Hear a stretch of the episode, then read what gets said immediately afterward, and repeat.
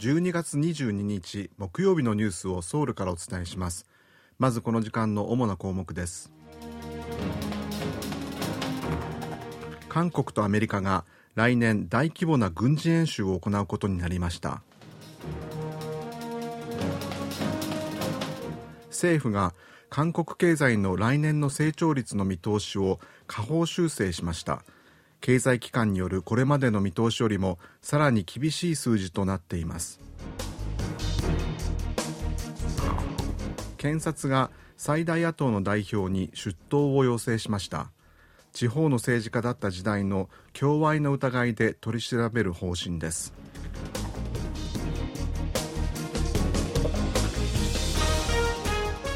今日はこうしたニュースを中心にお伝えします。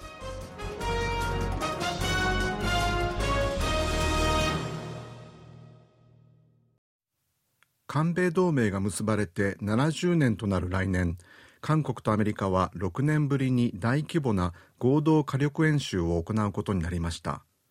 この演習は韓国とアメリカの将兵数千人とさまざまな兵器システムを動員して行うものです。政府の消息筋がにじゅういちにち明らかにしたところによりますと、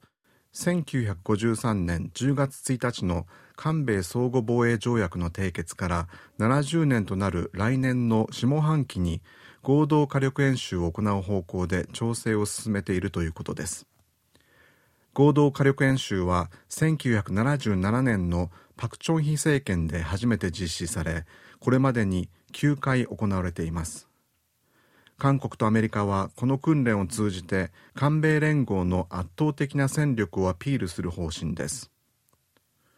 北韓の挑発が年々高度化していることから、来年からは核やミサイルなど北韓の最新の兵器を考慮に入れた新たなシナリオを合同演習に組み込むことにしたということです。北韓が兵士いちまんにせんにん余りを動員して軍事パレードの準備をしているとみられる様子が衛星写真に捉えられました。アメリカの政府系放送局ボイスオブアメリカは、アメリカの宇宙企業プラネットラボがはつかに撮影した衛星写真を分析した結果、平壌のミリム飛行場に兵士いちまんにせんにん余りが集まっているとみられると報じました。今年しがつに撮影された写真では、軍事パレードをいっしゅうかんごに控えていた段階で、現在と同程度の人数が集まっていたということです。ボイスオブアメリカは、北韓が今後さらに動員数を増やし、これまで以上に大規模な軍事パレードを準備している可能性を指摘するとともに、この規模で開催する場合は、開催日が迫っているとみられると分析しました。北韓情報専門サイトのデイリー エヌケー は、こうした兵力の動向に基づいて、金正恩国務委員長の誕生日の来年いちがつようかや、人民軍創建ななじゅうごしゅうねんのにがつようかを控えて、北韓が軍事パレードの準備に入った可能性があるという見方を示しています。ただ、過去に軍事パレードの開催場所として使われてきたキム・イルソン広場では、今のところこれといった動きは見られないということです。韓国軍の関係者は、動向を注意深く見守っているが、過去にもミリム飛行場に数万人が集まったことがあり、兵士の数が異例とは見ていないと話しています。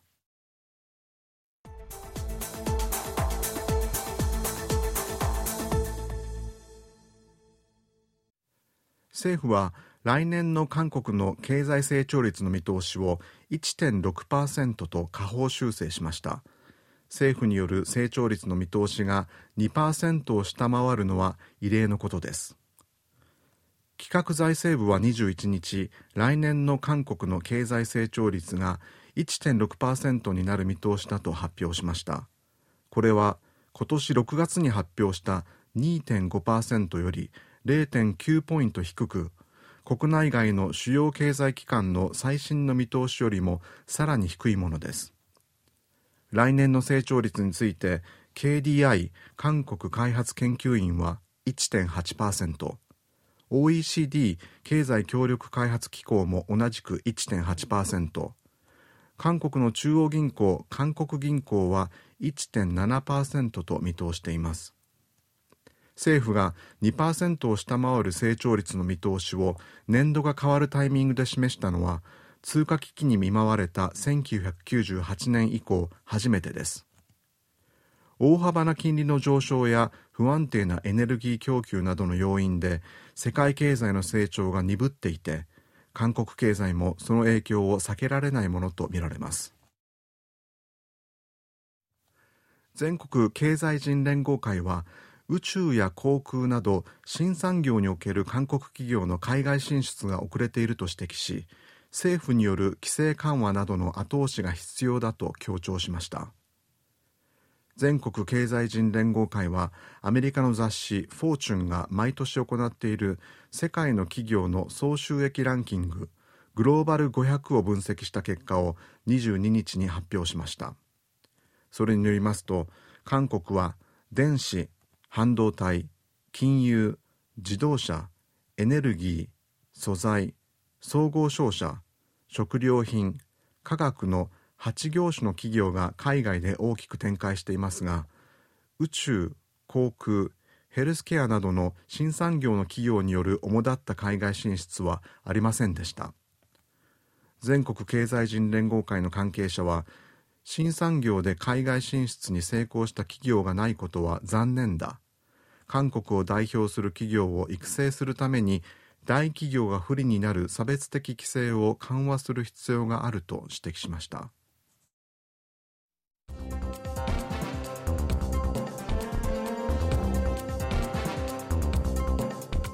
こちらは韓国ソウルからお送りしているラジオ国際放送 ケービーエス ワールドラジオです。ただいまニュースをお送りしています。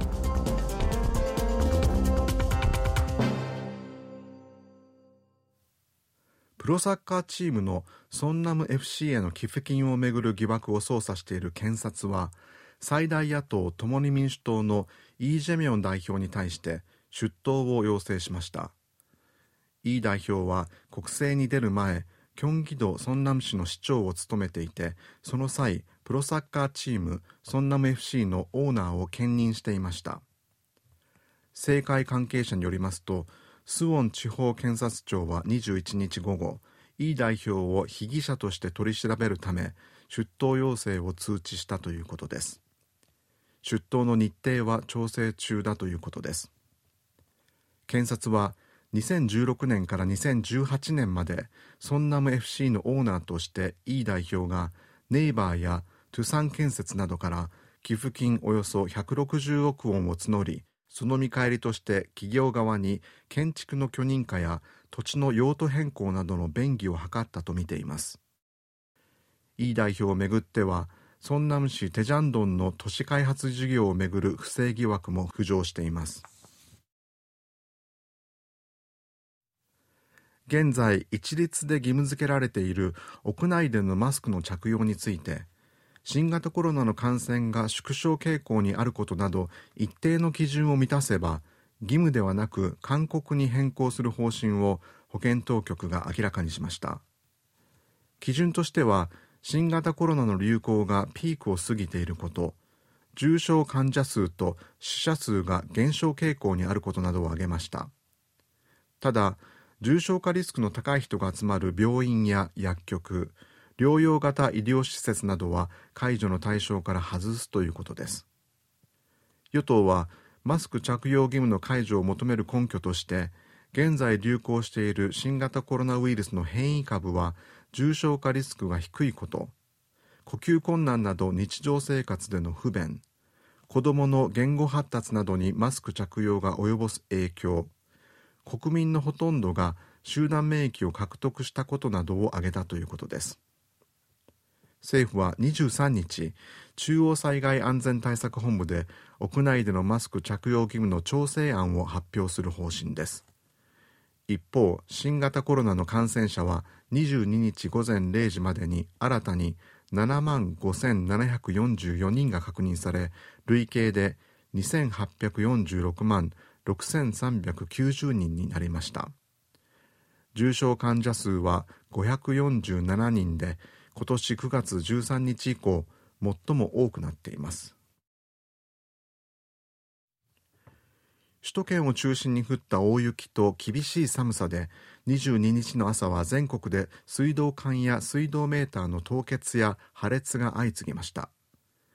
中央災害安全対策本部によりますと、朝の最低気温がマイナスじゅうよんどまで下がったにじゅうににち午前ろくじの時点で、ソウルなど首都圏を中心に水道管や水道メーターの凍結や破裂がにひゃっけん以上報告されるなど、被害が相次いだということです。